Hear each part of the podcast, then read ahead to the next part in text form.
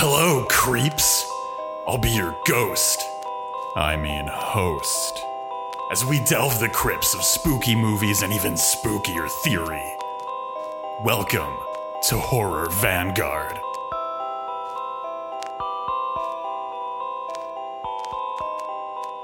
Uh, I I knew as soon as I saw that, I was like, I knew Ash, Ash is going to get excited about the enormous viscous tank of uh, potentially cross-dimensional black goo. It's not entirely clear, um, but perhaps Yeah, yeah, we're gonna we're gonna have a lot to talk about today. perhaps you, you you might start by explaining uh, what what is today's choice.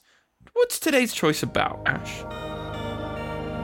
It was when the gravediggers started their task that strange things began to take place. To the best of my knowledge, and personal views aside, the human species has yet to experience first contact with an alien life form that we would recognize as either alive or sentient on a level with, with which we could meaningfully interact. As such, fictional encounters with the extraterrestrial are often explorations of the intra human, not a potential vision for what might live amongst the stars, but for what actually already lives within ourselves. Tensions, paranoias, threats, all of this becomes an echo of what we see within ourselves. The actions of Scarlett Johansson's character, who is referred to only as the woman, are refractions of our actions as individuals and as a body of people. In short, alien monsters from beyond the stars always seem to engage in the very same types of monstro- monstrosity that we have already rolled out at home. We don't need to wait for cryptic aliens to come wear our skin and devour our flesh. We're already doing the process in our own cosmic backyard, even if we abstract it through one layer of purchasing power. What's the difference, and I ask this without any trace of irony, between eating someone's flesh, Silence of the Lambs style, and a system of production that relies on, feeds on, the bodies of its workers? I don't mean feeds on metaphorically here. How many, mi- how many miners die in the mines? How many factory workers die on the slaughterhouse line? If raw body count is a bit too crass, why not take a longitudinal view of human cannibalism? Working hours extend far beyond your 8 hour shift if you're lucky enough to have a job with an 8 hour day. Hours of commuting on either end of the shift, recovering from physical and psychic damage in the workplace, filing for benefits so you can keep living for your job, a life in balance for the beggar's wage of 30,000 a year. A body desiccated, life extracted, skin hollowed out not in an instant but over a lifetime. Abducted and disappeared from friends, family, and future not by the hands of an alien creature but by our own economic system. Under the Skin is a weirdly positive movie. If only the source of our woes was a physically awkward and highly combustible alien that we could get our civilization back on track in short order. But that's just an echo of McCarthyism, an eternal hunt for the enemy within. No one agent has a hand on the wheel, it's a ship that steers its crew. The ironies of Under the Skin are moments left out by the film.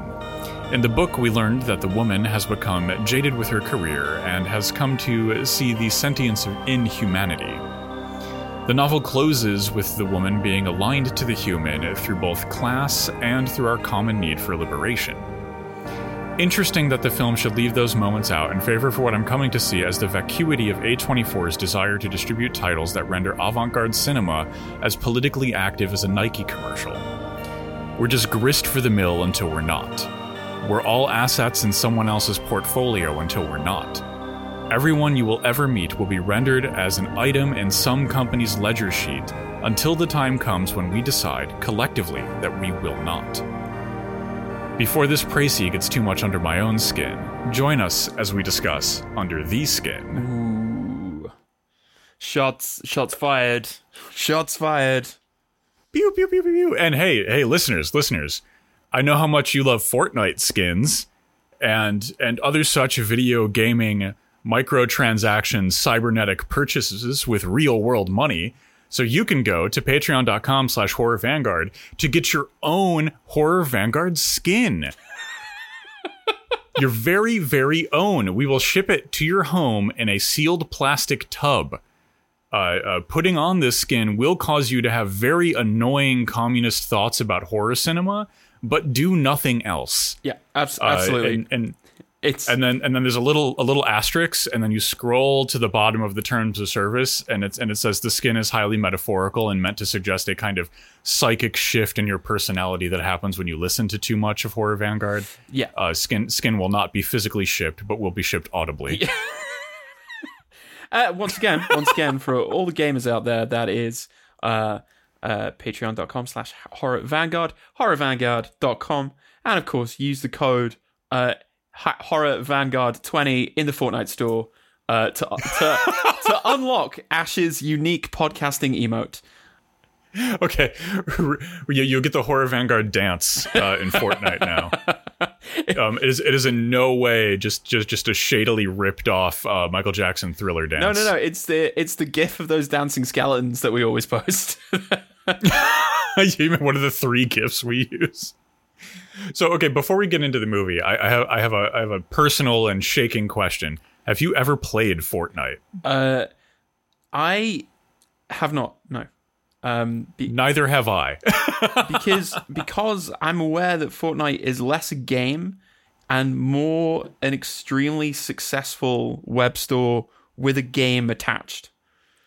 Fortnite. I just don't have time for a game that takes me two weeks to play. But I'm ah.